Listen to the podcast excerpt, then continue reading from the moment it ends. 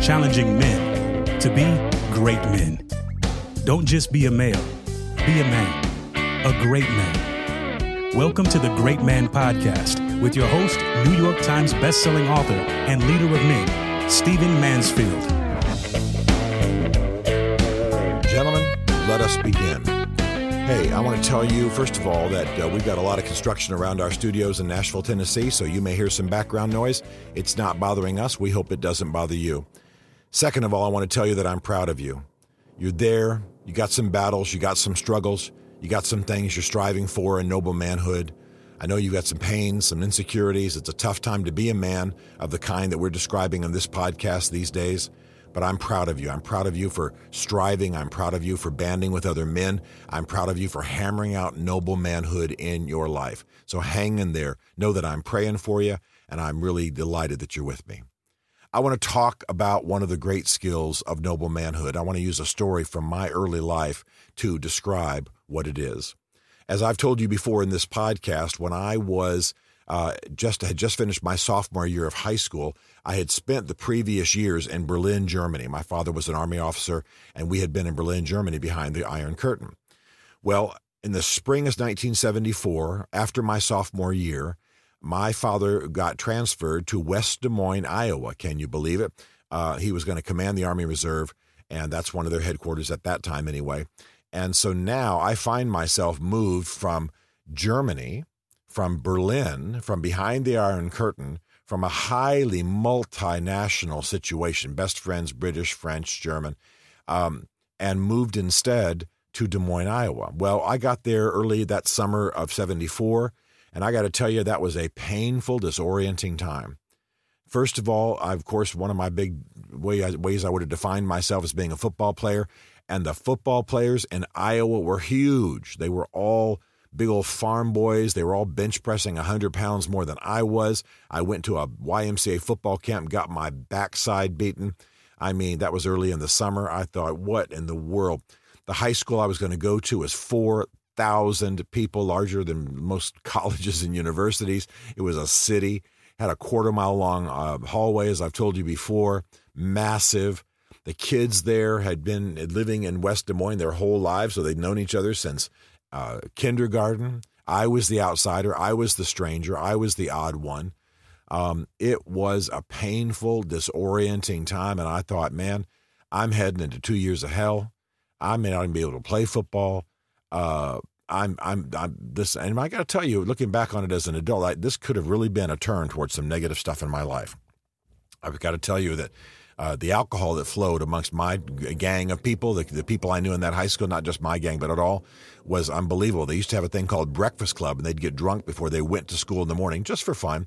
Uh, the wealth was unbelievable. I mean, I knew girls who drove, drove Jaguars to, to high school, put them in, parked them in the in the parking lot. Literally, that was their family car. That was their car from their family. Um, the sex was unbelievable. I mean, orgies were happening. I never, you know, even though I was in perverse Europe and perverse Berlin, I I'd never even seen such things. That certainly wasn't part of my tribe. And I was, I could have really taken a turn towards the dark side, could have really pulled out of all the things that I loved doing football and other sports and certain academic studies and stuff like that. But my parents at that point sat me down.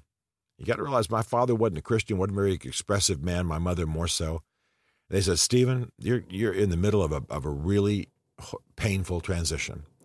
You were kind of t- king of the hill back in Berlin. High school was smaller. You were they used to call you super sophomore. You accomplished things. You traveled a lot. You big broad life, lots of art, lots of traveling in beautiful places. Our family took vacations everywhere.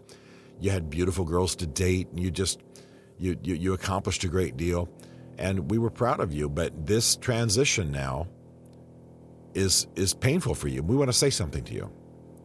Clearly, God, life, fate is handing you an opportunity to rise up, it handing you an opportunity to take on these challenges. And if you'll do it, if you'll see this as a moment, this, this moment of this transition to this unusual school, this unusual part of the country, with these people who've been together forever and are tight cliques and everything, uh, with unusual with habits you're not part of, if you will see this as a chance to rise, if you'll if you'll work hard um, if you'll achieve, if, if, you, if you'll seek to conquer yourself and the challenges, it's possible something's going to happen here that you can look back on for the rest of your life and know that the good from this flowed into the rest of your life. This is a transitional moment for you.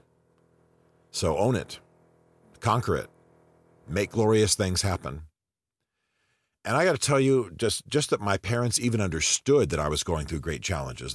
Just for them to even understood how stand, how, how intimidated I was, um, and and uh, and how lonely I was. I'd lived for in Berlin for four years, and now in the middle of my high school career, I moved to where I don't know. I literally don't know anybody, and these people have been together since the dark ages. It was painful. It was disorienting. But the fact that my parents understood, the fact that they encouraged me, the fact that they believed that that victory was right out there and a victory that would flow into the rest of my life if I would just not sink, not shrink, not hold back, not allow myself to be rolled over, but declare myself and make some things happen. And I did. I got in the weight room. I worked to study harder. I dated some amazing girls. I, I made a life out of those last uh, two years there in Des Moines, Iowa, before I went off to college. And those two years were huge for me, huge and, and I would not have attacked them. I would not have made them uh, a target. I would not have battled my way through them if I had not had that talk from my parents. And again, parents who are not used to speaking to me that way. And this moment in which my parents stepped into my life, I, I define as, as, as a moment in which someone is given a destiny GPS.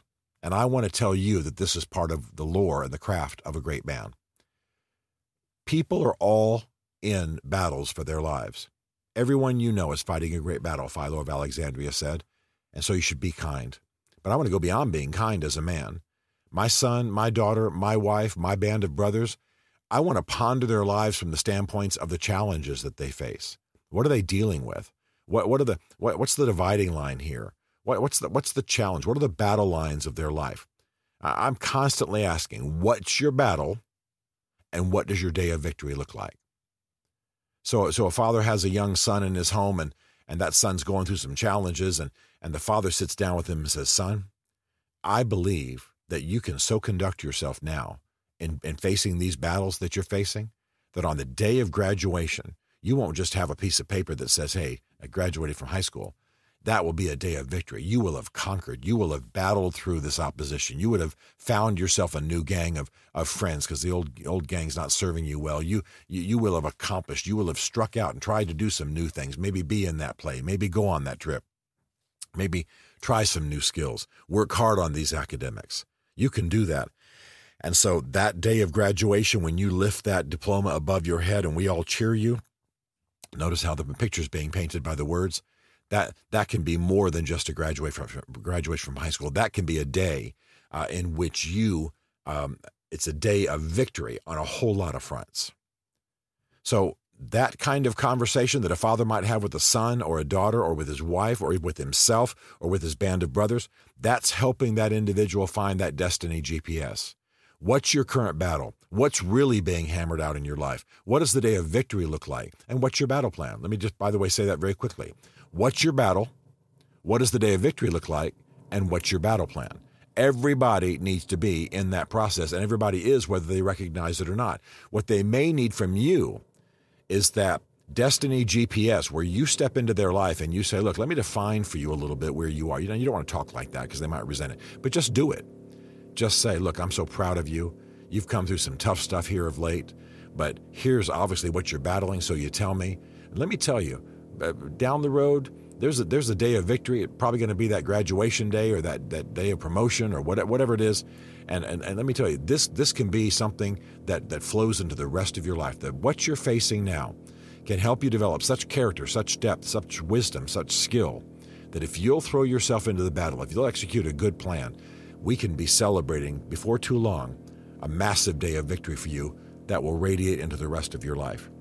Now, that's the way men should speak to each other. That's the way men should speak to their wives. That's the way men should speak to their daughters and their sons. Not the only way, obviously, but but the way that we speak to each other, the way that we encourage each other.